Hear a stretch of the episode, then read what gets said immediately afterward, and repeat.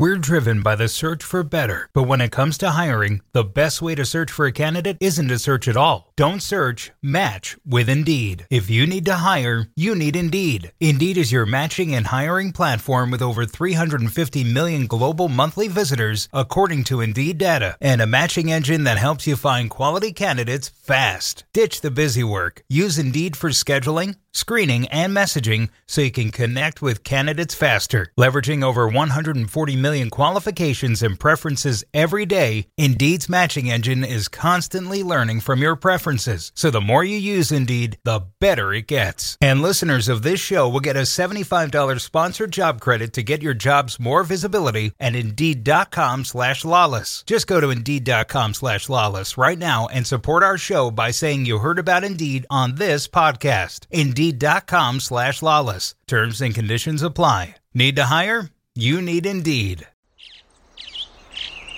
Getting ready to take on spring? Make your first move with the reliable performance and power of STIHL tools. From hedge trimmers and mowers to string trimmers and more, right now you can save $20 on the STIHL MS-162 or MS-170 chainsaw. Real STIHL. Offer valid through June 30th, 2024. See participating retailer for details. Hello, all you State of the Union listeners. This is Alexi Lalas. Before we start the show, I wanted to tell you about our brand new Fox Sports app and website, foxsports.com. Reimagined for the modern sports fan. Go ahead, download the new app and do it now. You don't even have to pause this episode. Every day on the new app and the website, you'll see the top stories in sports, plus a rich world of written content, videos, social media, and analytics to give you a 360 degree view of the most important stories of the day. Streaming live TV has never been so easy or elegant. Every Fox Sports game, including all pregame and postgame shows, are just one click away. Plus, our exclusive bonus camera innovation allows you to see different perspectives on the action in real time and to change audio feeds, all while watching the game telecast. For the extra invested fan, we also go deep with real time wagering lines, trending prop bets, win probability, and key player projections. So, download the new Fox Sports app or visit www.foxsports.com. Now, let's start the show. Hello, Sunshine. I'm Alexi Lalas, and welcome to the State of the Union podcast, where we look at the beautiful game on and off the field through the lens of red, white, and blue colored glasses. This week, we'll be talking once again about MLS is back, the tournament going on down in Orlando and continuing to go on, uh, and all the things that are happening on and off the field with that. We'll talk La Liga, we'll talk Ballon d'Or, we'll talk El Trafico, not just the game, but the name. Uh, we'll talk NWSL shoe deals, and so much more. But first, joining me as always, my friend, my colleague, my guiding light, David Mosse, a soccer savant and a Fox soccer researcher and writer extraordinaire. Mossy, how are you on this? Let's see here. July 20th in the year 2020. We're recording this on a Monday. I am doing well. Um, good to finally be taping this podcast. Our producer, Alex Dowd, very late this morning, so uh, set everything back. But uh, I'm a little bit tired after uh, working a, an MLS is back doubleheader last night. Yeah, we, we worked the doubleheader last night, and then I attempted, and I've been pretty good during the MLS's back tournament of getting up for these morning 9 a.m. games East Coast, 6 a.m. here. So the 5:55 wake up call because because I want to watch it. And this was the first time that I got up and I fell right back to sleep. I uh, I'll, I'll, tell you about this maybe in a future episode, but I'm just going to give you a teaser here. I fell back to sleep and I had a dream about Arlo White. That's just a teaser. All right, I got to save something for for later. But speaking of uh, of watching things, Mossy, uh, as we always do, uh, anything new this week from your uh, your library out there? Well, I've gotten back on the podcast tip. Um, they released a couple of bonus episodes of Wind of Change, which is a podcast you and I discussed yes, yep. a few weeks ago. So I listened to those bonus episodes. They were quite good. Also, I finally started uh, Murder on the Towpath, which is a podcast I mentioned a couple weeks ago. It's done by Soledad O'Brien. It investigates the murder of a woman named Mary Pinchot Meyer uh, in 1964. She was the uh, ex wife of a CIA agent and was also having an affair with John F. Kennedy. So her murder has been connected to his assassination. And I, I told you I decided to take the Alexi Lalas approach on this one because Soledad O'Brien dropped one episode per week for several weeks. So I waited for it to be done. And now I've been binging all of them, and it is much better that way. Thank you, thank you, my friend. You're going you're going to enjoy it, and you're not beholden to to the man, uh, or in this case, to Soledad O'Brien when it comes to her dropping podcast. They are out there, and you can binge it as fast or as slow at your own pace. I, I like that. So I think uh, in, in, the last couple of weeks, I've told you about how we are often scraping the bottom of the barrel. You were talking podcasts, but uh, certainly if uh, if we're talking Netflix and stuff to watch. My bottom of the barrel is that I, I watched a movie, and uh, Nicolas Cage, one of the great uh, actors out there, wonderful uh, American actor, uh, but has I think he had some some money problems, and so there's this period of, of, Nick Cage movies, a decade probably, where he just did anything and everything, and as long as they paid him those money, he did it. So I watched this movie about the USS uh, Indianapolis called Men of Courage, and it, it was not good, and it was it was a pity because number one, it had Nicolas Cage in it, and number two, it's an incredible story. And for those that that don't know, the Indianapolis was a American ship that secretly transported the bomb that ultimately uh, was dropped, uh, that ultimately ended the war in Nagasaki and, and Hiroshima. And on its return,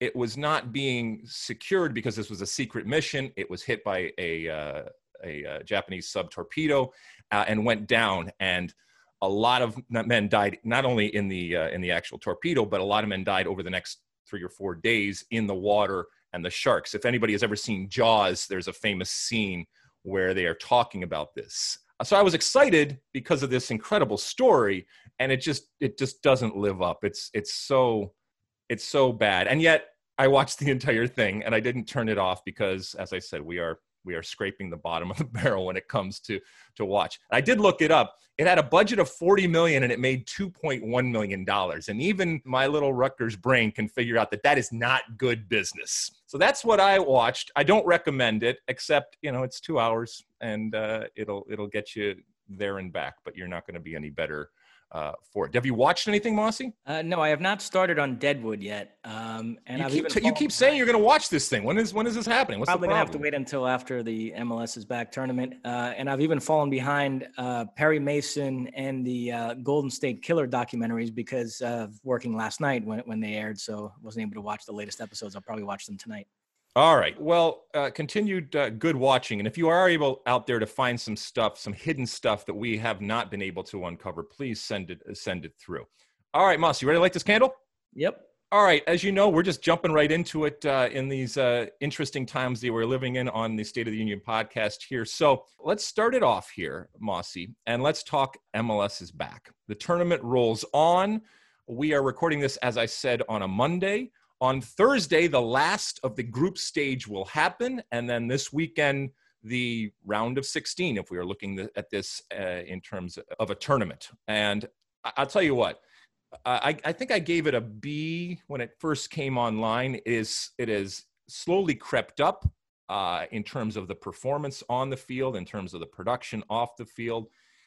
I, I, I think we're creeping into the B plus maybe a minus type of zone, but still, still, still a ways to go.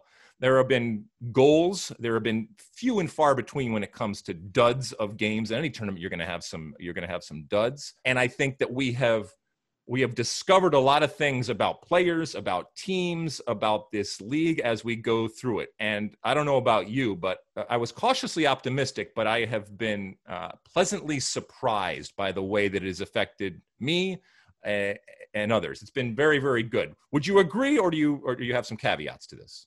I absolutely agree. It's been so successful, in fact, that the whispers are growing that perhaps we should try to do this every year. And it's no longer just hmm. random mm. yahoos on Twitter saying it. Uh, the great Matt Doyle has lent his imprimatur to this idea. Now, Matt is proposing staging this tournament before the season starts. Others have suggested it as a midseason uh, thing.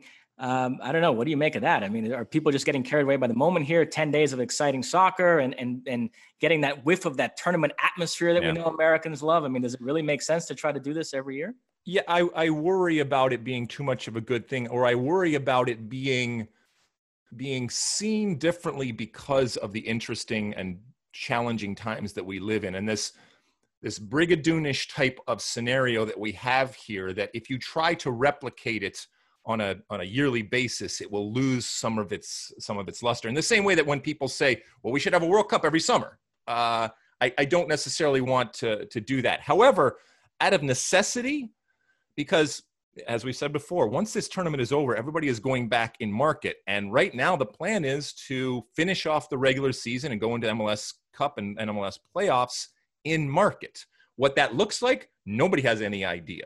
Whether that even is possible, nobody have, has any idea. And so, what I'm thinking is, it's not about doing this on a uh, on a uh, on a yearly basis. I, I'm not I'm not worried, but I'm thinking about the possibility of if you can't do the in market thing, do we just find ourselves in a few months right back in another bubble somewhere doing another type of tournament because that's making the best out of what we all understand is a bad situation and is is that what this turns into for the next year say where we're just uh, where we're just doing uh, doing bubbles as opposed to being able look I, I fingers crossed that when everybody gets back into market we can continue in an in market type of thing and what we're seeing right now is right now NHL has a bubble bubble scenarios in terms of their return. They, albeit two of them, one East and Co- uh, East Coast and West Coast in Canada. We know the NBA bubble is also in Orlando. We know the NWSL bubble is in Utah.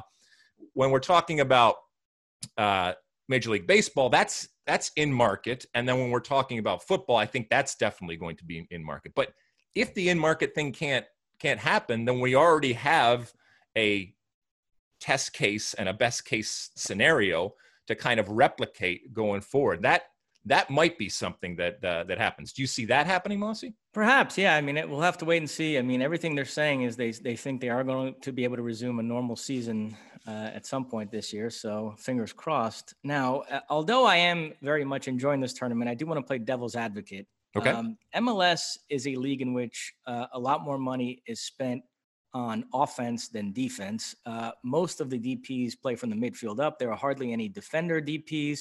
So, in terms of quality and pedigree, has created something of an imbalance between attacking players and defensive players. And although we all love goals, we all love high scoring games, uh, you want the excitement to be earned. And some of these 3 3, 4 3 games, when some of the goals come about due to horrible defensive blunders, there are those that argue that that's not something that should be celebrated. That doesn't paint MLS in the best light. Do you have any sympathy for that argument, or are those people just being curmudgeons? They are just being curmudgeons. I have no sympathy for that uh, argument. I understand the human element of wanting to do that. And, you know, we're going to talk here in a little bit about the reticence that people have to just sit back and enjoy things as opposed to dissect them and in doing so completely ruin things uh, oftentimes. That that there are goals being scored should be celebrated. And i'm this this is coming from a defender. I can certainly appreciate great defenders and great defensive efforts but they are not sexy they are not anything that I want to watch on a continual basis. And they are not anything that the, the population out there and the majority wants to see on a continual basis. I, I that it, it boggles my mind that we that we throw back these wonderful fish that we are catching in the form of goals. It is it is good. Every single goal that is ever scored is because at some point somebody makes a mistake or there are collective mistakes. Some are bigger than others, but no goal is scored without a mistake being made. You can say you should have been closer to that guy. Even the a bomb from 30 or 40 yards, well, why weren't you closing that guy down? So there, there was always going to be a mistake. Is MLS defending any better or worse than any other league over there? No, I don't think so. I, I, I really don't. To, to your point, yes, uh, MLS teams have to decide where to spend their money. And if you're selling tickets and you're trying to create a team that people want to watch, you hedge your bets by spending that money on what is arguably the most difficult part of the game. Not arguably, it is the most difficult part of the game. Those that can put the ball in the back of the net. So I, I understand where you're coming from. I just think a lot of people hang their hat on that in an effort to justify their stance that MLS is is worse than other leagues. And to be clear, there have been some great goals. Uh, my personal favorite, and I think it's one that you loved as well, is one that Toronto scored against Montreal, in which yep. Piatti played it to Pozuelo, who slipped this perfectly weighted ball to Akinola. It was just such a lovely team move. I also loved LAFC's fourth goal, in which Cifuentes played this perfect through ball to Brian Rodriguez, who squared it across to Rossi. Uh, so we have seen, and obviously Zelarayán's free kick against Cincinnati. And Columbus is a team that's really impressed me. Uh, from the midfield up, the pieces fit so well. Artur and Nagbe playing behind Zelarayán, and you've got Zardes up top. So Columbus is a team that's really caught my eye. Toronto as well, and then obviously the likes of Portland and LAFC. So there has been some incredible soccer played as well. Okay, so you know, last night on the uh, on the show, we were talking about how to judge these teams. So, so, so for example, you mentioned Columbus, which I think everybody agrees that they have been the cream of the crop. But they've been the cream of the crop once again in Brigadoon in this in this bubble scenario. And so the you know the, the conversation right now is how should we be judging these players and these teams? And you know last night on on the broadcast i said this is how i am judging them in terms of giving the benefit of the doubt or saying you are a good or a bad team if, if you want to get that black and white. If you have a bad regular season okay, and then you come to Orlando and you are bad in Orlando, you do not get the benefit of the doubt, okay? Obviously. If you have a bad regular season and then you are good in Orlando, you also do not get the benefit of the doubt of being a good team. For example, Orlando. if you are good in the regular season and then you are bad in Orlando, for example, if if Atlanta bombs out of the Orlando tournament. You do get the benefit of the doubt because you have a track record and you have showed that you are a good team outside of the bubble in that norm.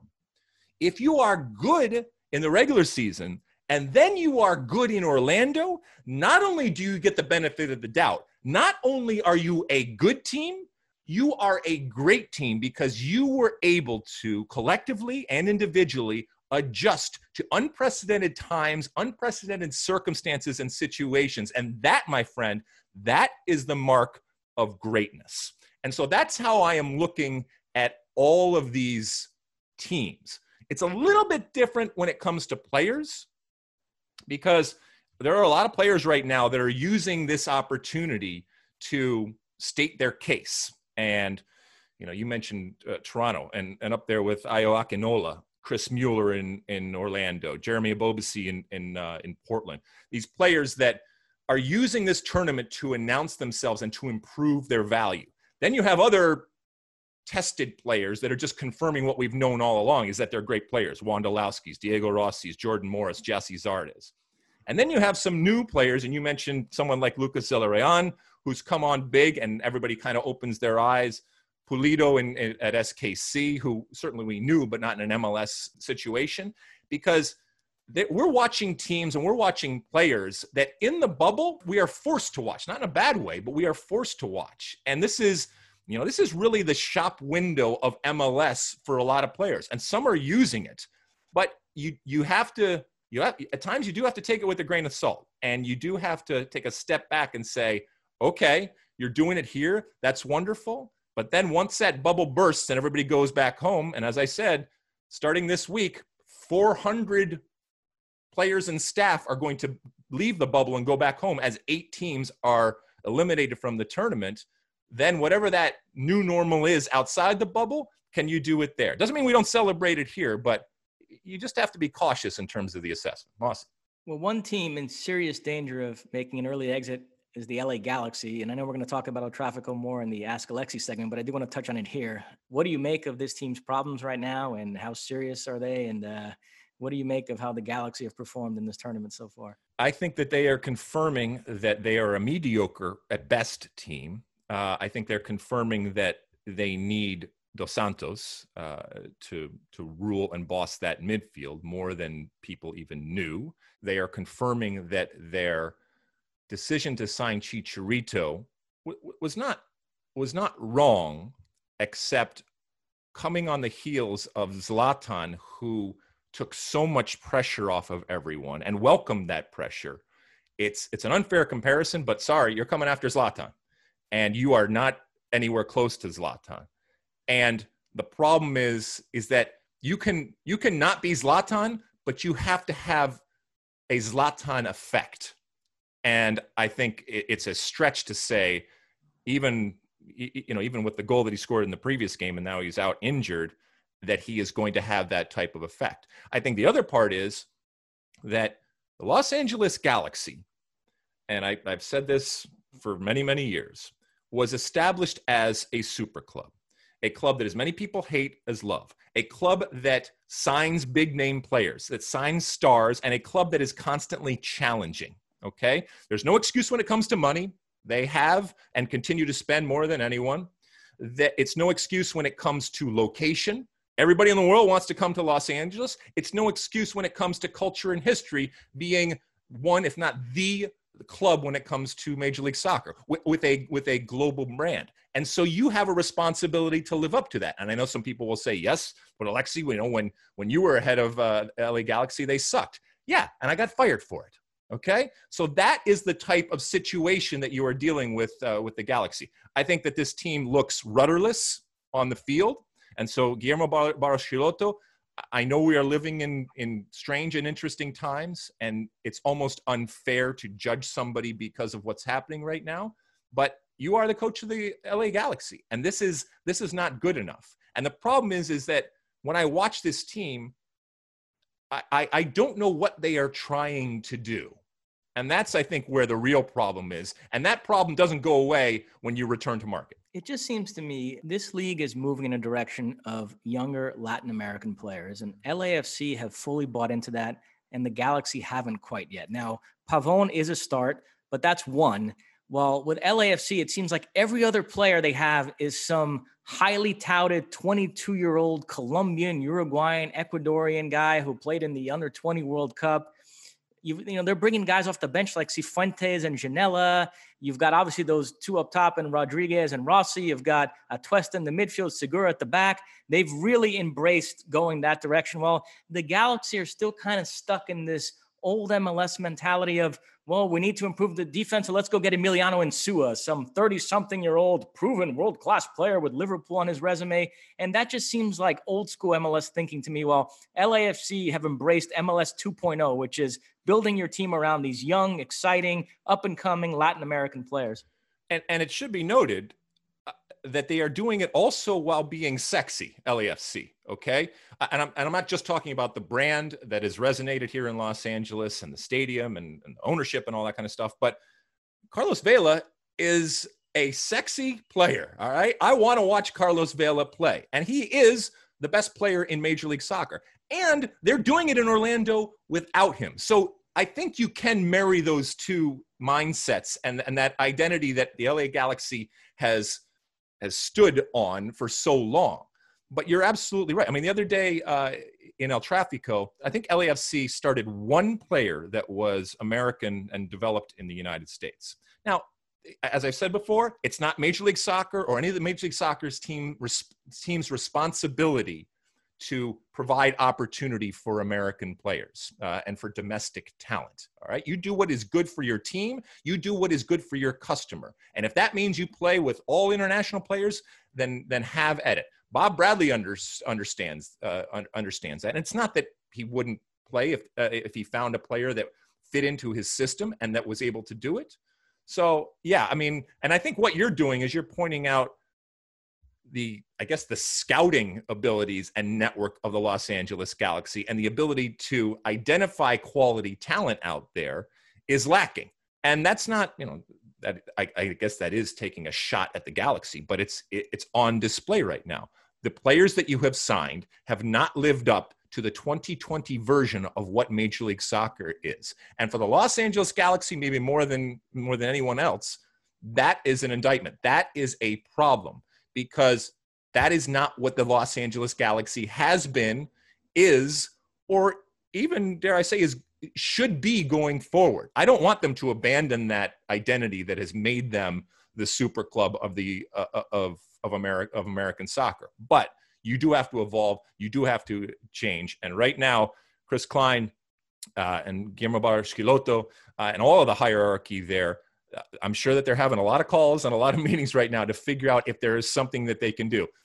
First and foremost, they got to figure out the defense. Okay. And I think if they do that, they will create opportunities. There was a time the other day, uh, other night in, in El Trafico, where if not for the offside, they would have been up three to two. So there are some things there that you can build on, but you're leaking goals and you're and you're leaking goals to your biggest rival and that's the biggest problem for the los angeles galaxy is that this is happening in the context of the neighbors of lafc if the galaxy was just the only team in los angeles it would be a little different it would be a little bit more muted but you can't run away from it right now because not only do you have competition but that competition is now the cream of the crop when it comes to, uh, to major league soccer. Yeah, and, and clinging to the head to head results in the face of LAFC's clear superiority overall as a club always reeked uh, of desperation to me. And now they don't even have that to hang their hat on because LAFC have won the last two meetings, scoring 11 goals combined in those two games. So, you know, for a while there, the Galaxy still clung to this notion well, you still haven't beat us head to head. So you still can't be the Kings of LA. But uh, now, I don't think there's any question that those two clubs are miles apart. Oh, MLS, by the way, also making some expansion news the last few days. Uh, you yeah. saw they revised the timeline. Uh, Austin FC is still going to join the league next year, but Charlotte, St. Louis, and Sacramento all have been pushed back a year due to the disruption in business operations caused by the pandemic. Uh, what did you make of that news? I think it's a smart thing to do. Uh, I think that you need as much time as possible to make the best first impression. And I know at times we're seeing soft launches happen when it comes to Major League Soccer, but I think, you know, given the unprecedented times and the challenges that they have thrown to different teams, and, and different teams have dealt with it differently. Like you mentioned, Austin, I think, is so far along and is is positive about their ability to to start next year as opposed to others where if you're going to be given another year to get your ducks in a row, to figure it out. If you have stadium considerations, all of those different things, it, it just makes sense. I don't think anybody looked at this and said, oh, I can't believe that they're doing. It. I think everybody understood, and it was blatantly written in the release that this was in response to what is going on in the world. And I don't think anybody, I don't think anybody takes issue uh, issue with that. But you know, there uh, there will continue to be uh, you know talk about what these teams are going to look like when they do come uh, come online, including naming. We got Charlotte and St. Louis that uh, at some point are going to come up with names, right, Mossy? Yeah, and again, this whole FC uh, issue, which I, I, know we bring up from time to time, but it is amazing that Charlotte they release a list of possible names they're considering and there are different variations, but every single one has FC at the end of it. It's like that's become, you know, uh, pro forma. Like that's ha- that's how you have to name a soccer team, and it's just so weird because you know when English folk start pestering you about the whole soccer versus football thing, Americans are, are very bullish about standing by the, the, the idea that, that, hey, we're allowed to call it what we want. It's soccer. But you do kind of undermine that when like half the teams in the league have FC uh, at the end of their name. So, you know, you are sort of buying into the notion that that is the quote unquote correct, uh, authentic term to use. I know, I know the whole FC thing bothers you to no end. Huh? It bothers me. Uh, it bothers me, but I'm not going to die on that hill. Okay. I mean, if, if that's what the people want, and, and I do understand it from a business perspective, just so people know. So, Charlotte is in the midst of announcing their name, and every few days they are cutting down their list. So, as of today, which once again, Monday, July 20th, uh, and I think the name will be announced later on this week. They are left with everything's FC. So FC is part of the deal. It's non-negotiable, uh, as you said, Mossy. And you know, I can scream and yell about that all I want, but it's not going to change the fact. So the final five right now, as of this Monday morning we are recording, is Carolina Gliders FC, Charlotte Athletic FC, Charlotte Crown FC, Charlotte FC, and Charlotte Town FC. If I have to pick, I'm going with Charlotte Town FC. Now, this is town not with an E at the end. This is just Charlotte Town. And this is historical. Charlotte, that was what Charlotte was called when it first came online, when it was first established many, many years ago. That Charlotte Town. So there's a historical reference to it. Charlotte FC is nothing. And let's be honest, we're going to call them Charlotte anyway. It's just going to be Charlotte. We're playing Charlotte next week. Uh, did you see the Charlotte game? Blah, blah, blah. You know, when it comes to Charlotte Crown. I know it's historical, but it's just yeah. Charlotte Athletic. I don't like athletic. And Charlotte Gliders. I'm sure there's a story behind it. I just haven't looked it up.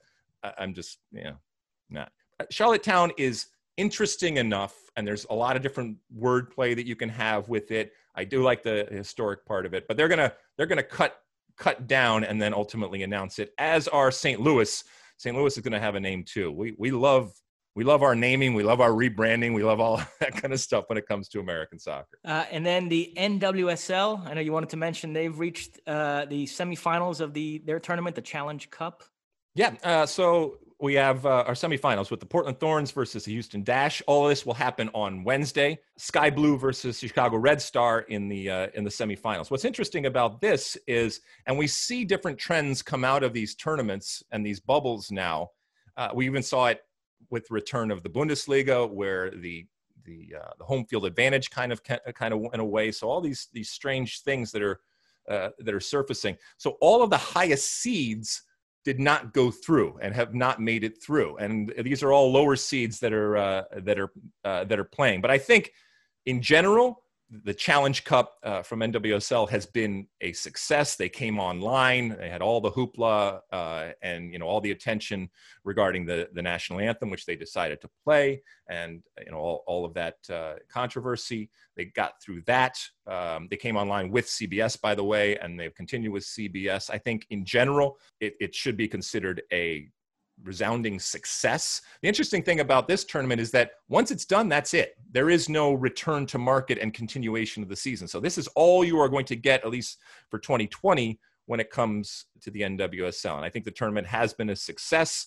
Uh, and congratulations to everyone that worked so hard to organize it, all the players on the field that played in it, but all the, the staff off the field that, that organized it. And somebody asked me a question earlier today on Twitter about what others can learn. And there will be protocols and there will be best practices that emerge from what MLS has done and what uh, and what NWSL has done that other leagues coming online, I think, can learn from and and will hopefully be tapping into as they come online in whatever form. Even even in market stuff can learn from the bubbles that were created and both the good and the bad uh, that happened. But in but in general, for both MLS and for NWSL, these bubbles thankfully have have been healthy and successful.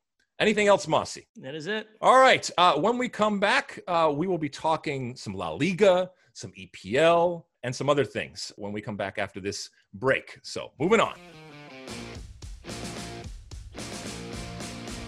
Hey, folks, it's your man, Keyshawn Johnson, here to talk about Angie, formerly known as Angie's List your go to home services. Marketplace for getting all your jobs done well. Now, you might be wondering, what exactly is Angie?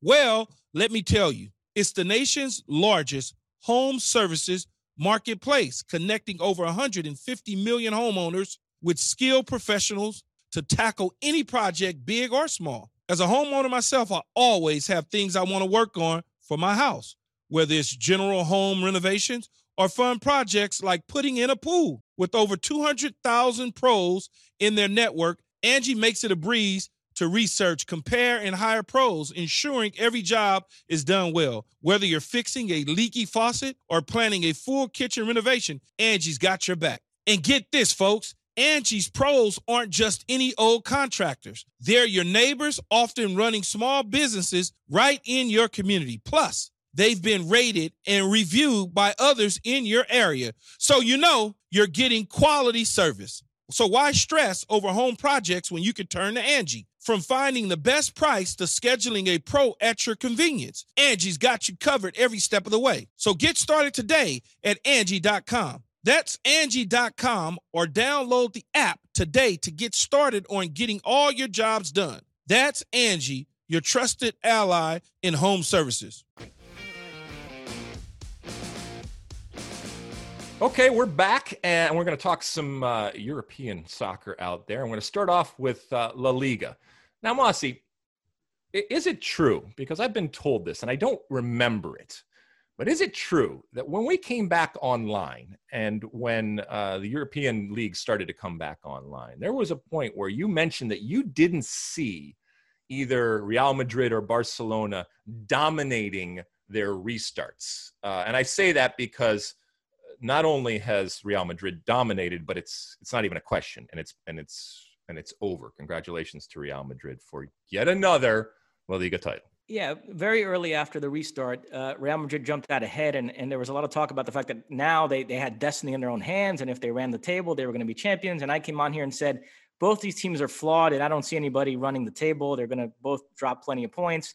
and Real Madrid promptly ripped off 10 straight victories to clinch the title before drawing their last game, which was insignificant. So, uh, yes, so we need to change my moniker from soccer savant to uh, something different because I my my savant. Listen, uh, Mossy, you know that uh, the people out there they only remember the stuff you get wrong. Okay, they never remember all of the other overwhelming majority of stuff that you get right. But I do, my friend. You are still a savant in my uh, in my eyes. Now, when we look at this, two things. Um, anytime we talk about La Liga, we obviously talk about Real Madrid and we talk about Barcelona. Two different conversations. Well, let's start with the Real Madrid conversation. Okay, does Zinedine Zidane, because we've had this this debate over the years about the ability for great players to translate to great managers, coaches, because of the difficulty and the challenge of great players being able to explain what they did or what they want. And the history is littered with great players who did not make great managers.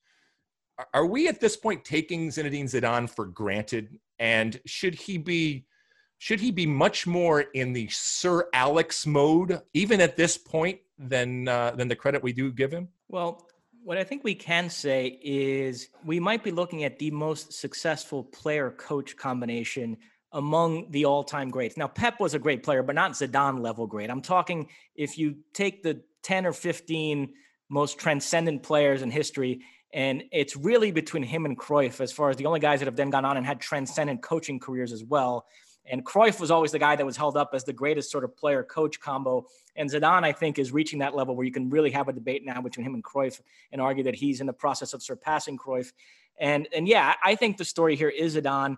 And, you know, it's interesting. Over the last decade, um, Real Madrid's European success has been disproportionate to their domestic success. And that's given rise to this notion that they prioritize the Champions League more, they care more about the Champions League.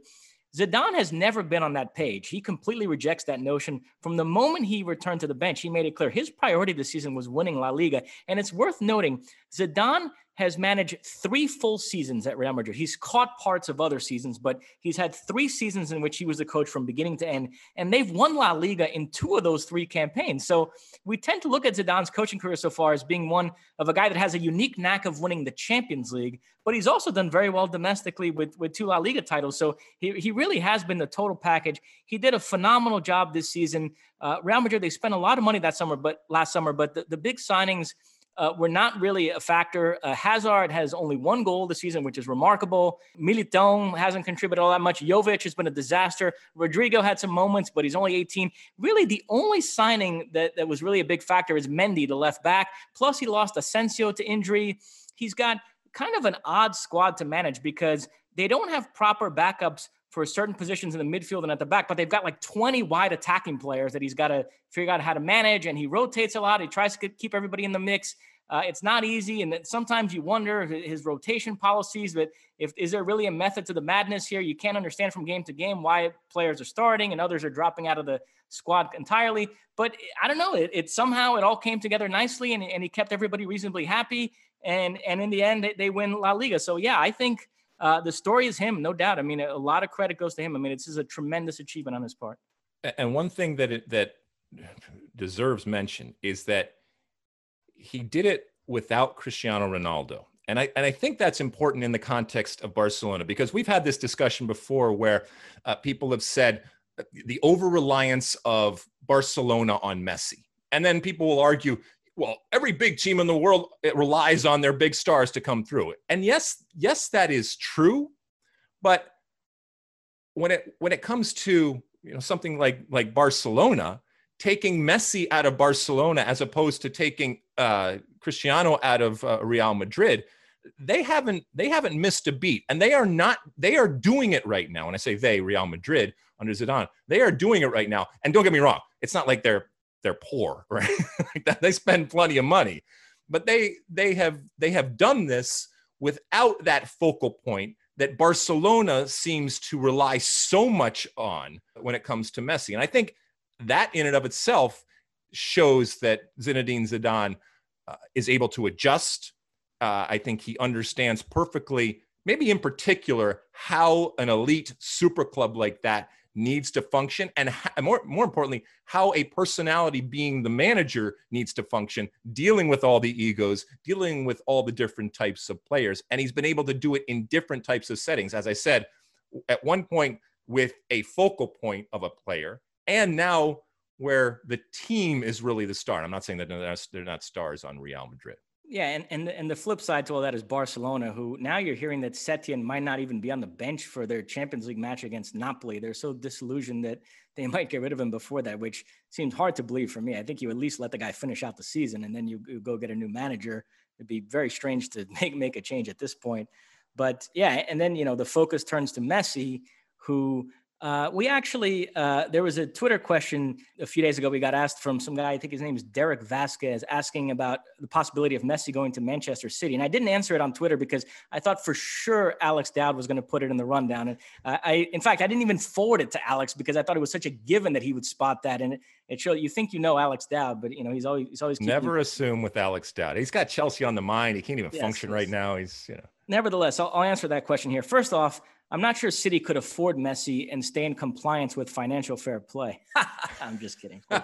um, but uh, uh, if Messi were to leave Barcelona, and mind you, I still think he's going to finish his career there, but if Messi were to leave Barcelona the next couple of years and go to a different European club, I think Inter before Manchester City. It, Argentinians still have a very strong identification with Serie A. It's where Maradona played. It's where Batistuta played. Uh, Inter, in particular, have carved out this uh, niche as sort of a go-to destination for Argentinian players. Uh, Javier Zanetti is a director there. He has a very, very good relationship with Messi and his family. Uh, it's the league Ronaldo is in, so he could sort of renew that rivalry. Although I think English folk overstate a little bit the differences between the Premier League and these other leagues, there is something to the fact that the Premier League is more physically taxing. And at this point of his career in his mid 30s, I think he might think that Serie A is more his speed than the Premier League. It would be tough at this point in his career to make that move to the Premier League. So, uh, taking all those factors into account, if Messi were to leave Barcelona in the next couple years and want to stay uh, in Europe, uh, I see Inter before I see Manchester City. Wow. Can't can't we just can't we just if he's going to go to Serie A, can't he just go to Juventus and let's just get this on and see what it looks like? I mean, come on. Him and Cristiano, I mean, that would be that would be nuts. I, I don't I don't see him leaving. Uh, you know, we, have said time and time again he has grown up in this incubator and this this this warm cocoon that is uh, for not just him but for him and his family. And it, it's a it's a cruel, rough world outside of that uh, outside of that Barcelona bubble. And I think he I think he understands that and respects that. And just to put a ribbon on the La Liga campaign, which came to an end this past weekend, so uh, Real Madrid champions, Barcelona finished second. Atletico Madrid and Sevilla get the other Champions League berths, and then at the bottom, uh, Leganés, Mallorca, and Espanyol are the three teams relegated. So our buddy Stu Holden, uh, unfortunately, slumming it in the second division uh, next season. Yeah, he'll be back up. It's it, it all right. It, it, was it was a good ride. Maybe a yo-yo type of thing going on uh, with uh, with them. All right, uh, let's move on to the uh, the EPL. We got a top four race. Alex Dowd's Chelsea uh, in the running and uh, going to a, a, final. Right? They're going to FA Cup final. Is that true? Well, yeah, let's do FA Cup first okay. uh, because uh, the semifinals were this past weekend. Mind you, I have no recollection of saying on this podcast that Arsenal had no chance against City, but apparently an Arsenal fan on Twitter, Aaron Zidane, claims that we both said that. So if that's the case, I don't remember everything I say on this podcast, and I apologize. All credit to Arsenal, who, by the way, just beat Liverpool in the league, and now they go and beat Manchester City in the FA Cup semifinals. So there's some optimism. Uh, surrounding uh, Mikel Arteta. And Arsenal in recent years, they have saved their best for the FA Cup. There's something about this competition that brings out the best in them. Some of their best wins, even at the tail end of, Wenger's reign, and then even uh, and then now they get this big victory under Arteta. Um, have come in these scenarios, FA Cup semifinals and finals against other big English clubs. So uh, they do rise to the occasion. Uh, they beat uh, City 2 0, both goals by Aubameyang. And then in the other semifinal, Chelsea, who didn't even need Pulisic, who was rested because of a minor injury, uh, they took care of Manchester United 3 1 with a lot of help from David De Gea, who had an absolute shocker. But so that sets up FA Cup final Saturday, August 1st. Chelsea against Arsenal should be a good one. Couple of things. Uh, so when it comes to the Chelsea, uh, or sorry, the, uh, the Arsenal uh, performance, the much maligned uh, and your countryman David Luiz had a had a stellar performance. Talk about yo-yo. You never know what you're going to get with him, but if you get the best of him, it is it is incredible. And I loved his interview after the game. I don't know if you saw it, but uh, he, he, did it in English. He, he speaks perfect English. When the uh, when the interview was talking about the criticism that his team had come in for uh, over the last couple of weeks, he immediately turned it on himself and says,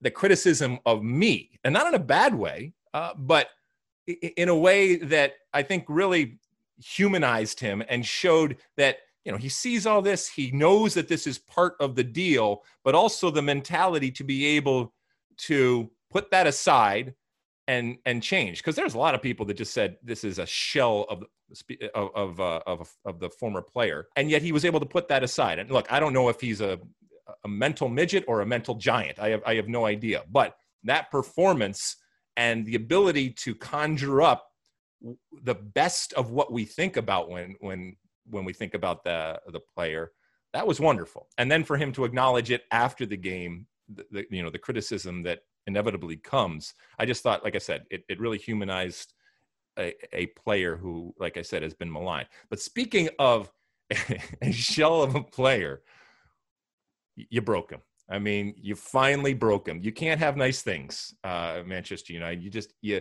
you had what was the greatest goalkeeper in the world, arguably, but from my money, was the greatest goalkeeper in the world, and you broke him. Is this Mossy a it's not a physical thing, okay? This is all in his head. This is all because of the crazy road. There was a time when the only thing that Manchester United had going for it was David De Gea. The only thing even keeping them remotely close to a lower uh, finish in in the EPL was David De Gea, constantly saving them and saving points. There was a time years ago when you could actually count up the points that could be attributed to David De Gea. That's how important he was. And that has gone out the window. We, we know the move that was possibly on, in uh, in the offing that didn't happen, but I, I, don't know. How do you explain this, Mossy? It really is completely bizarre. Uh, I mean, it's uh, and it it's happened in a relatively short period of time. Um, I still remember when when Alisson got to Liverpool and was playing really well the first few months. This was we're talking like fall and winter of 2018 uh, Liverpool fans started comparing him to De Gea and arguing that Alisson now might be the best goalkeeper in the Premier League above De Gea. And that felt like heresy. Even our colleague Zach Kenworthy, who's a big Liverpool fan, remember saying to me at the time, like, well, well, let's not get carried away. I mean, he's got a long way to go to be able to be mentioned in the same class as De Gea. And now, a year and a half later, it would be preposterous to compare them the other way. I mean, De Gea has completely fallen off the map as far as the top goalkeepers in the world. He's now a liability, frankly, which, you know, if we want to spin it to this top four race, uh, yeah, I mean, he, he's suddenly a, a, question mark down the stretch here for United. It could be a blunder of his that cost them top four, which, uh, you know, it, it's so, you know, the, the situation there is uh, Chelsea right now are third on 63. Uh, Leicester and United are each on 62. Uh, Chelsea and United have played uh, one fewer game than Leicester. So uh, on Wednesday, Chelsea take on Liverpool, United take on West Ham. Uh, the scenario here is if at the end of Wednesday, Chelsea are still above United, Chelsea have clinched top four. And then it'll just come down to uh, next Sunday, the final day of the season, United against Leicester for, for that last remaining spot. If United can get above Chelsea on Wednesday, then then Chelsea could still be in trouble here. If they lose their last game to Wolves and Leicester beat United, then it could be United and Leicester and Chelsea being the odd team out. So it's it's really interesting that Wolves are out. Uh, we thought it might be four teams alive going into that final day, but uh, instead, now you've got United, Chelsea, and Leicester, three teams battling for two spots, with United slated to face Leicester uh, next Sunday, the final day of the season when all the matches are at the same time.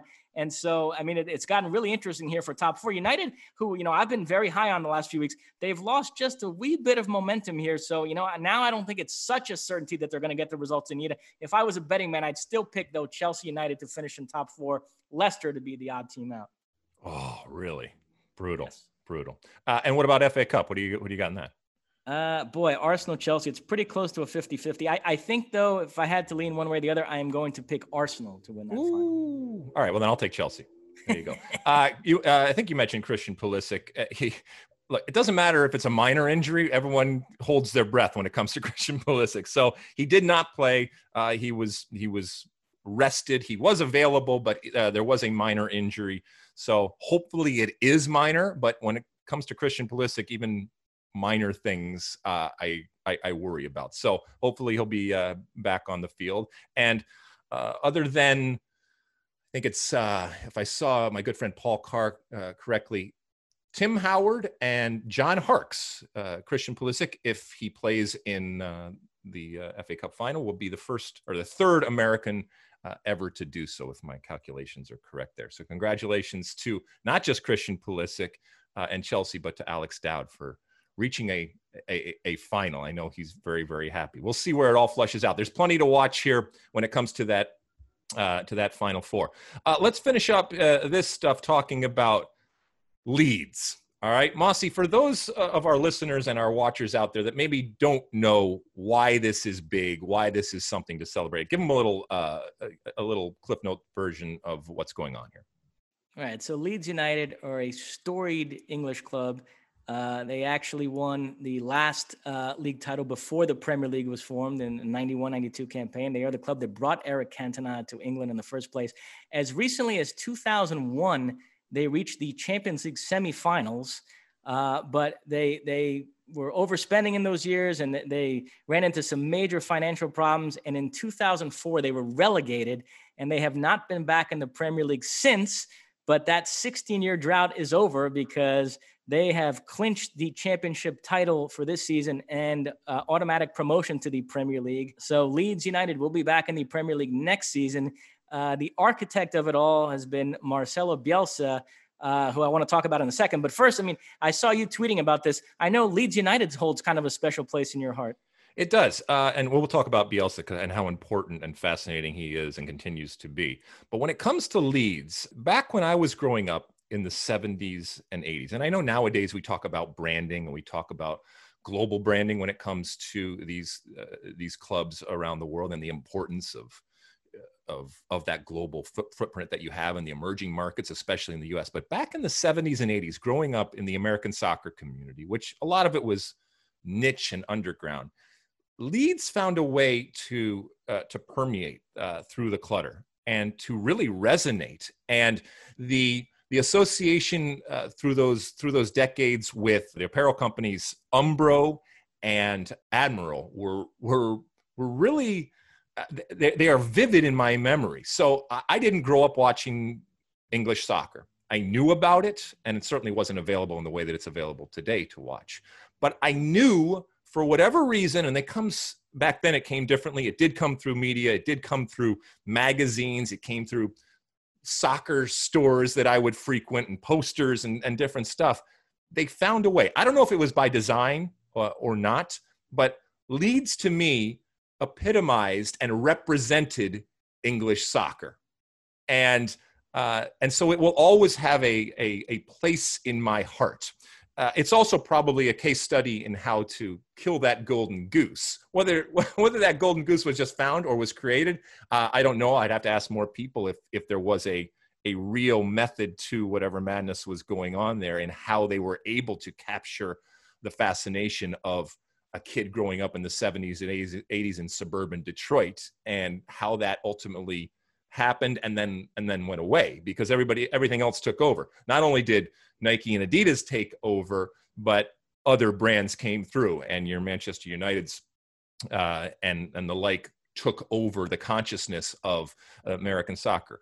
So uh, congratulations and so that's that's my connection to leeds i will always associate it with uh, with soccer so i'm glad that they are back and that they are back being led by you said one of the most fascinating figures in the history of the game in bielsa uh, lends itself to probably some very very interesting and, and maybe even some craziness that is going to uh, going to happen uh, once again give our give our folks out there a primer of who he is and why he is so uh, revered um, and, and, and at times curious. Well, Marcelo Bielsa, nickname El Loco, which means crazy in Spanish. So that tells you all you need to know. One of the more eccentric characters in the game, a coach who rose to prominence in Rosario, Argentina, which is a city I spoke about on this podcast recently. Yep.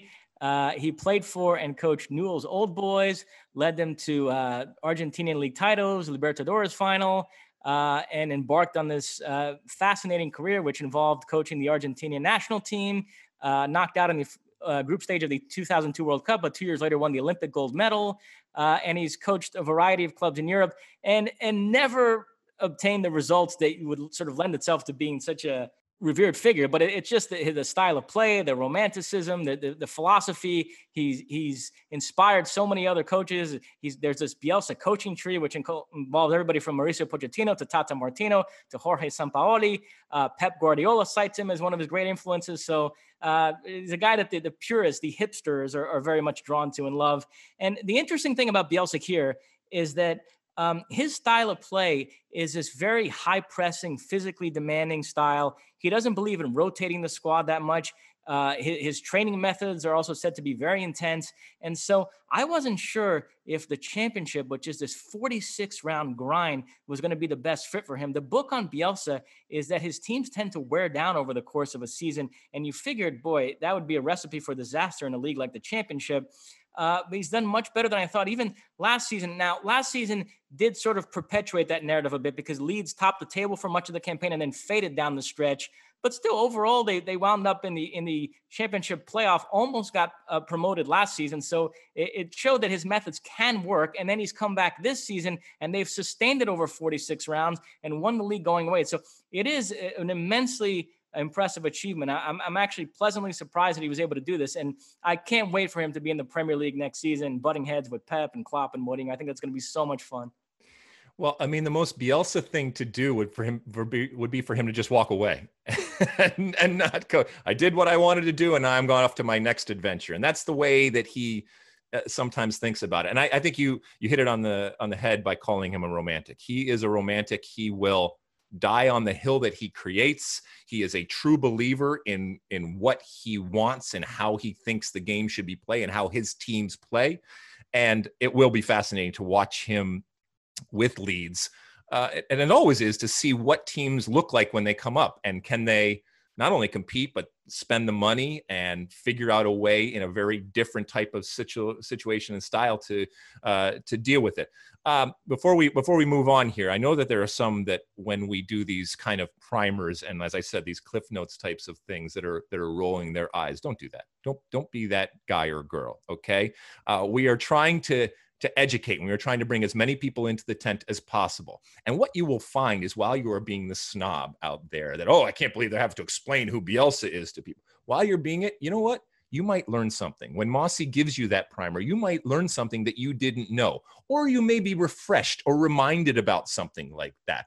But don't be that person, okay, that comes in and is that snob when we try to bring people into the tent and educate as many people as possible look, I need the education just as much as everybody uh, as anybody else out there. So uh, I, I, know I went off in a little, a little bit of a tangent there, but I know that there are people that listen to this podcast that are well versed and have an incredible history and understanding of a lot of the stuff that we talk about, including someone like Bielsa. But you know what?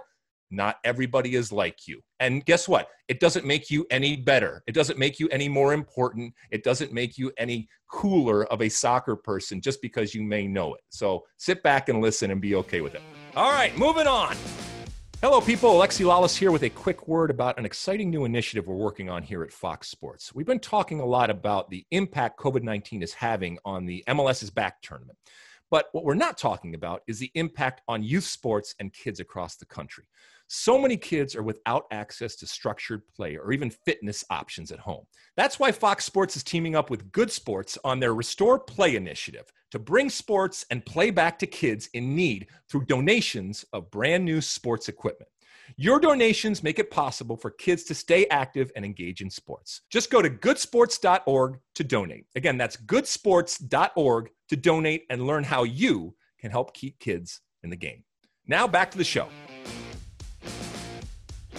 Okay, it's that time again. Time for Ask Alexi. use that hashtag Ask Alexi out there on all the social media platforms, and uh, you send us your comments, questions, and concerns, and we pick out a few each and every week, as we are about to do. Mossy, what do the people want to know this week?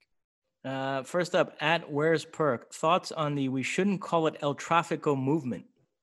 I think it's Where's Precky. I just think Alex Dowd once again messing it up here. All right, uh, thoughts? Oh, oh, El Trafico. So as we know, uh, the on-field part of the El Trafico ended in a rout, an absolute devastating uh, result for LA Galaxy, but a wonderful result for LAFC, six to two. It is El Trafico. Uh, this is something that the people came up with a few years ago when this came to be. We all know that there are rivalries around the world. When this came to be, there were those that liked it and those that didn't. To be honest, the people that liked it, or at the very least accepted it, were in the vast majority. But, you know, squeaky, squeaky wheels and all.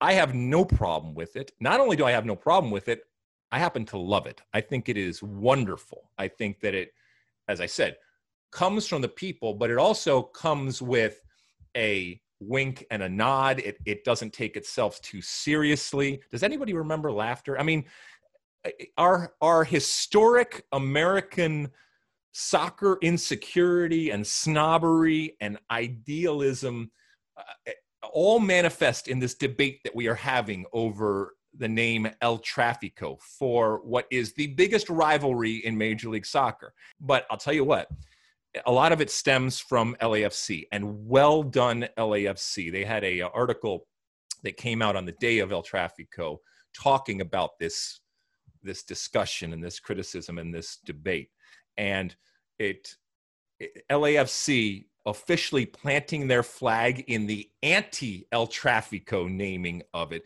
is just it makes it it makes them a wonderful foil for the LA Galaxy. And it helps the rivalry by further defining the two distinct and separate identities of both of these clubs. And it is an incredibly smart brand strategy from the clubs. And the LA Galaxy played their part on the other side, saying that they have no problem with it. Now, they have a wonderful messenger over at LAFC and Bob Bradley, who has been very, very public about the fact that he does not like the name El Trafico, which for some would actually mean that you use it even more and give you if you ever needed a reason to use it that Brad, that Bob Bradley doesn't like it I think there there is the reason in and of itself. It's it's fine. It is unique. It is easy uh, and immediately you know what you are talking about. And I think this snooty nose in the air type of type of discussion uh, and opinion when it comes to El Trafico. Once again, I think it just highlights some of the absurdity, and I, I, I hope we don't become that as an American soccer culture. You mentioned Zach Kenworthy uh, the other day. We were having a discussion uh, about what we are as American soccer fans, and if this is what we are, that we can't accept something that the people wanted and the people came up with. And yes, it it it makes fun at times. Yes, it is tongue in cheek. Yes, it is it's fun. It's it's it's laughter. If we can't do that, if we become a culture, a soccer culture that that can't make fun of ourselves or laugh at ourselves or have fun with what is entertainment, which is sports, then we've lost the plot. And I hope that we don't lose the plot because, in particular, the United States, uh, uh, the American soccer culture has the ability to laugh at itself. All right, because we do some crazy things. Sometimes we are our worst, our, our worst enemy. But once again, this this debate is wonderful. Although it does set up a wonderful juxtaposition between these two these two clubs and the identities and the ideology, if you will, of the way that they view themselves and the, how they want to be viewed from the outside. Mossy, any thoughts on this incredible debate that rages on? yeah, I don't mind the name. I, I, as an LA resident, I get a kick out of it. I think. Uh, no, you're right. Uh, it, it comes from this place, and it's interesting you mentioned Bob Bradley because you know Bob Bradley managed in the Premier League and was mocked there for some of his uh, verbiage and saying road games and PKs. And I would have liked Bradley's reaction to that to be to kind of oh the heck with those people and just you know be proudly american in, in, in, his approach and instead he seems to have gone the other way he's way too concerned about being quote unquote authentic. You know we've talked about the, the fact that he says football and he doesn't just say football he leans into it. I oh, mean oh, yeah. it's and and you know with the El Trafico thing so I, I, wish he would lighten up a little bit and not look uh, i i love bob. Uh, as I've said many, many times, we disagree on different things, but I love I love him, and I love the fact that he is part of American soccer. That he is taking this this route, I can disagree with it, but I can not only respect it, but I can also value that having that type of voice actually for LAFC makes it that much that much better. was he damaged by, like you said, some of the criticism? Uh, maybe. Uh, I don't know. I mean, our insecurities and our inferiority complex are legendary. And when I say "are," it's not it's not just Bob or anybody else. We all have them. They manifest in in in different ways. But I think it ultimately is good, even though I can laugh at it. All right, what else, Moss? At Jay Fretters, I am curious. Dot dot dot. Could you tell me what you feel is the single biggest difference between the U.S. national team setup between when you played and today? Is this something that is a positive or negative change in your opinion? Thanks. Thank you, Jay Fretters. Oh my gosh, where, where do I start? So the 1990s version of the U.S. You're talking about the U.S. men's national team, I'm I'm sure, but I, I think it would apply to the women's program too. Uh, a couple of differences, but when it comes to the men's national team program, it is night and day. It is light years ahead. It is evolved. I say this all the time. I, I don't need a pat on the back. I don't need this generation of players today to recognize or respect or even acknowledge or or understand how much better they have it. For me, that rep- that represents progress. That represents evolution, and I remain incredibly proud that there's a whole generation that that doesn't have to deal with any of that crap.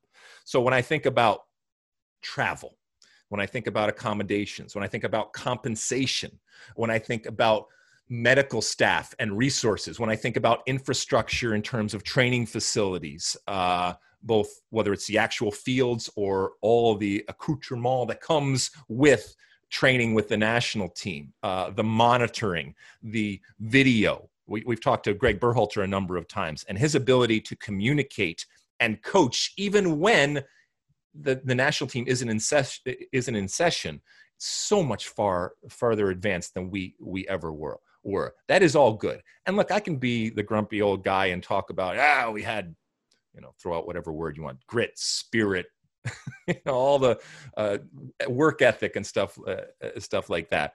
But it it is as i said a, a completely different situation. And that is that is a good thing. That is a complete positive. So while the while the results at times may be negative the overall movement and advancement of the program is undeniable and is undeniably positive um, that it hasn't translated into us dominating a World Cup or winning a men's World Cup, that's okay. I'm, I'm okay with that. Um, is there a generation now that is spoiled? Mm, I mean, you know, this goes back to the fact that I don't need them to know how good they have it. Maybe, maybe they'd benefit from being reminded every once in a while and being given some perspective. But it's okay because this is the this is their new reality and it was built on the backs of so many generations not not not mine even before that that that wanted to progress and wanted to evolve and wanted to improve the situation both on and off the field. And we have and we still have a long way to go but that's a long answer to your question jay but ultimately yes plenty of improvements and they have all been positive and you can point to a million things both on and off the field. What else mossy We'll end on this. Um, you familiar with a guy named Rob Stone? I've heard of him. He does uh, bowling, I think, for uh, our network. Correct. Uh, so this is not an Ask Alexi per se, but this is a poll question that he tweeted that Alex Dowd would like us to chime in on. Uh, at Rob Stone on Fox tweeted, "Who's in MLS first? Bale, James Rodriguez, Ronaldo, or Messi?" The results were uh, James won out with Bale a close second. Ronaldo and Messi barely registered. So, uh, what do you make of that question? So it's it's first off, you have to read the specific question. This isn't who you want in MLS. This is who is in MLS first, and therefore, I think the the response is is spot on in terms of the percentage. Forty five point two percent for James, and that's that that makes complete sense because this is a player who has been out of favor now for well, last couple of years, and for two different teams, uh, both Bayern Munich and for Real Madrid, and I would think is available, and I would think would be something that an MLS team would certainly kick the tires on, and would would make sense, and I think it would be the easiest to get done of a deal. Um, if the question is, who would you want? I mean, then it's then it's down to Ronaldo or Messi, and who would I want? I think that Ronaldo, the the player, and slash the person. And it's important that slash. I think that Ronaldo benefits Major League Soccer more than Messi. Um, I think he translates to a larger than life type of star and therefore sells more merchandise, sells more uh, sponsored elements, translates more from a PR perspective than Messi does, speaks English. So I, I think that, yeah, I think I would say Ronaldo is who I would want more. But I'm sure there's others on the other side. When it comes to Bale, that he's not playing, that he golfs, all of those different things that we've talked about on previous pods. I understand why that certainly can happen. It wouldn't surprise me at all if that if that happened. But I think the people got it right in terms of their voting, specific to Rob Stone's question. What about you, Mossy? Well, Bale tell us who tell guy, us who you think would who do you think most most likely, and then who you would want. Well, Bale is the guy who's at the point of his career where it would make the most sense uh, but his agent is saying that he is going to see out his contract at Real Madrid purely out of spite, even if it means sitting on the bench. He just wants to collect that big check and annoy them by by still being there, which is never has spite felt so good on on yeah. one's uh, you know, ATM. I, listen, thinking that the Madrid median fans have been unfair to Bale is the correct macro view of that situation. If you look at his full seven years there, but the British media views everything through that lens. And I would argue that Gareth Bale's behavior uh, this past uh, season has been uh, worthy of condemnation. I, I, think the way he is carrying himself now is just completely embarrassing. And and he, he needs to get out of there. I mean, I, that situation to me is, is, is farcical at this point. James, he just turned 29. And, you know, it's amazing to think last summer he was all set to go to Atletico Madrid and uh, the transfer got derailed because Atletico and Real Madrid played a preseason match in which Atletico won 7 3. And Real Madrid decided it would be such bad optics on the heels of a 7 3 loss to Atletico for Real Madrid to be selling players to Atletico. And so they pulled the plug on the deal, and he ended up stuck on the bench this whole season. And when I talk about super clubs hoarding players and the damage that has in the game and how much that contributes to uh, the inequalities in the game. James is the example that comes to mind. Uh, I mean, as just a neutral follower of the game, La Liga, I mean, wouldn't you rather than having James sit on the bench for Real Madrid all season, have him playing for like an Atletico or Sevilla or Valencia or a club of that level and starring for them week in and week out. Wouldn't La Liga objectively be more fun if that was the case? I mean, it drives me crazy that super clubs have guys like James Rodriguez sitting at the end of their bench when they could be playing for these other clubs. But that, that's a topic for another day. Uh, but I don't see him coming to MLS yet. He seems very motivated to go to another big European club and really uh, prove Zidane wrong and prove that he he can still play. Uh, and in terms of who I would want, it obviously boils down to the other two guys, and and I would take can't go wrong with either. I, I would take Messi over Ronaldo. Just I, I like his game better. I, I, will. I do want to make a larger point about all this though. Uh, we're we're two weeks into this MLS's back tournament. It's been a massive success, very engrossing, great soccer, exciting teams, exciting players, exciting games, with no contributions, mind you, from any big global star. So, you know, I understand Rob's question, and I understand there's a business component to all this. And if Messi or Ronaldo wanted to come to MLS tomorrow, MLS would welcome them with open arms, of course. But I think we need to start stop obsessing over these guys coming over and acting like MLS is going to live and die on that. I mean, the fundamentals are very strong in this league. They're really cultivating this identity as like a go-to destination, like I said, for young Latin American players. They're starting to strike a nice balance between being a selling league and a buying league, and the quality is going up each season. And so I'm not as like obsessed anymore with getting these guys over here. I mean, if, if the opportunity presents itself and they're, they, you know, and it makes sense, great. But it's not something, you know, I just think we need to worry less about the Balotellis and build up more of the Akinolas and Ebobisses. Wow. Well, you're an MLS show. We all know that. So So what have I learned today? Uh, Mossy is an a, a, incredible uh, MLS shill, but also an incredible supporter of Major League Soccer. I mean, there should have been a Major League Soccer flag flying behind you uh, when you were you were giving that incredible soliloquy there. Uh, two, Mossy has condemned Mr. Bale uh, to because of his behavior, especially over the last uh, year, and and or you know also ridiculed the the reaction of the English press. And third, Mossy, when you when you mention someone like Bale, uh, someone like James sitting on the bench, isn't that an argument for the continuation beyond the next year of the five substitutes? so when these big clubs do amass and stockpile talent, if Zinedine Zidane had turned and had more substitute opportunities, he could have said, you know what, James, I'm going to give you a run out there. And all of us would have had our James fix in that time. I say that because uh, uh, I think uh, since we last spoke, they have continued on with the five substitute rule. They uh, IFAB has decided that that is something that is going to remain for the next year. We know some of this stuff is going to stick, and I, I would see that continuing to stick going forward. Anything you have to say about that before uh, we finish up the pod, Mosse? Yeah, you win. Uh, you, you were in favor of this. Sid Lowe was against it, and uh, IFAB have decided. You won the enhanced audio debate, and you've won this five subs debate. So you are on a roll, my friend. I really come into my own during a pandemic. Uh, now, that's, uh, let me ask really you a question, shine. and we can end on this. What do Gareth Bale, James Rodriguez, Messi, and Ronaldo all have in common this year? This year? Yes three of the four are left footed, which would not just be this year, but um, I don't know what. Uh, none of them are going to win the Ballon d'Or. oh, good segue, my uh, friend. Breaking news today France football have announced that for the first time in 64 years, they will not be handing out a Ballon d'Or award, which is a terrible blow for somebody like Lewandowski, who it seemed like the stars were aligning for him to finally win it. Uh, Messi won it uh, last year, you might recall, beating out uh, Virgil van Dijk. Listen, I, find this to be a ridiculous decision. And, and, and keep in mind, I said France Football is the publication that that put that hands out this award.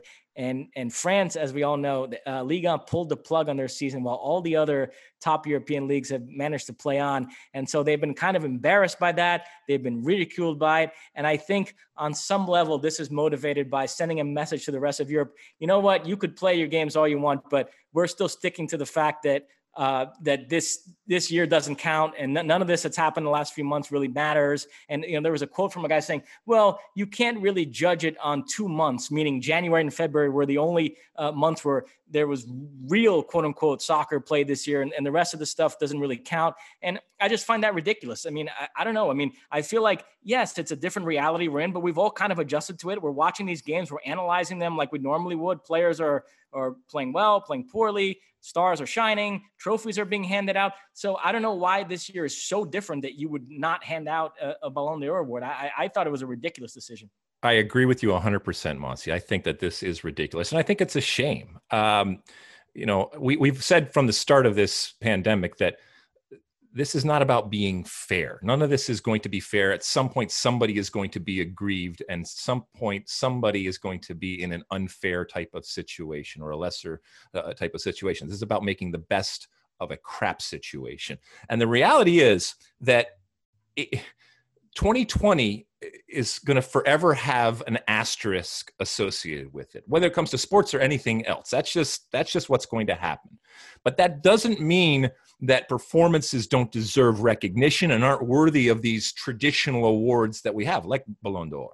And I, I, do think that adjusting to the challenges that life throws at us on and off the field, it's valuable and it should be valued and it's something to be celebrated. And it's a shame, like you said, that Ballon d'Or is is going to be canceled because I think that Robert Lewandowski in this particular moment, and you know, notwithstanding what Luka Modric did a few years ago, but I think Lewandowski had a wonderful chance of breaking up this Messi, Ronaldo, La Liga stranglehold that has been on this award for so many years. Mossy, anything before uh, before I head out into my uh, one for the road?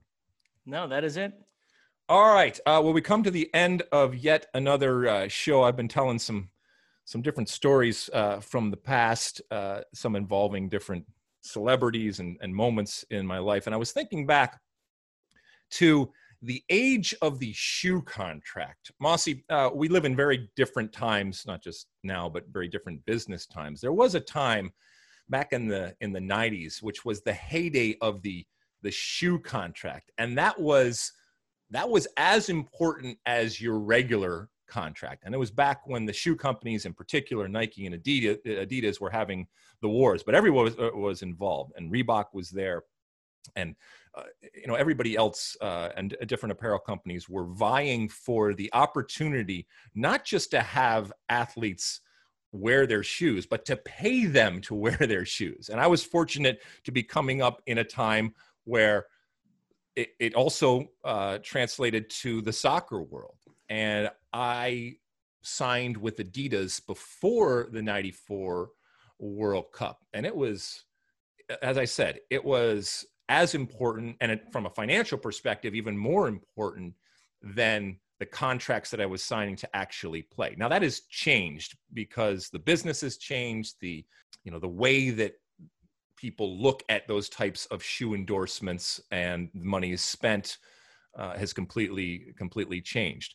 But I think back to a, a time when uh, I was with Adidas and we did so much stuff when it came to posters and advertisements. And I remember flying on the Concorde to uh, to France before the 1998 World Cup to shoot a uh, a shoe commercial and an Adidas commercial in front of the Eiffel Tower, and then last last summer going back to that exact same uh, same place, and going to Germany to be uh, at Adidas uh, and having them create a shoe that had a built-in orthotic for me and a special type of shoe and the personalized shoe and ones that had an American flag on it, ones that had my name and my number on it, and all the different things that uh, that happened. As I said, it was it, it, was heady times and was a very very different times now there's still shoe endorsements out there but they're much more few and far between a lot of it is much more about product as it is as opposed to actually paying players to do it. And yes you have your upper echelon type of elite players but there was money being thrown around at all levels of the game to all different types uh, of players because they were so desperate to have you in their in their brand. And it just shows goes to show how the industry will change how life will change how norms will change. And certainly we are seeing that uh, you know what is changing right now as we go through these unprecedented times. Some of it will stick some of it will won't but the way that we thought about soccer six months ago uh, may be very very different in the way that we think about soccer whether it's the actual on the field when we talk about substitutions or water breaks uh, or anything else that goes on the field or off the field when it when it when it comes to how we think about the production of the game. Uh, it changes. And sometimes it changes gradually and sometimes as we're seeing it changes very very quickly and who knows what it will return to or if it will return to anything but all of that is to say that i hope everybody continues to muddle as best as you possibly can through these interesting times that we are living in. I hope everybody's staying safe, everybody is staying sane. Thank you so much for taking time out of your life uh, to listen and or watch uh, the State of the Union podcast. It's a pleasure, Mossy, each and every week to do this with you. Thank you to everybody that uh, helps to put this together. Please subscribe. Please rate. Please review. Please download. Do all of the different things uh, that you have done and continue to do, and tell your friends about it it's a pleasure for us to do it, and we hope that you uh, enjoy it uh, when you're out there listening on your bike ride, on your walks, uh, on your uh, uh, your runs, in your car, whatever it ends up being. And I hope, you, as I said, you're doing it safe. Hope you're doing it with a mask, and uh, we will we will get through this. we will get through this together. And here's to much better days ahead. Thank you, Mossy. Thanks everybody. We will see you again next week on the State of the Union Pod. And as always, size the day.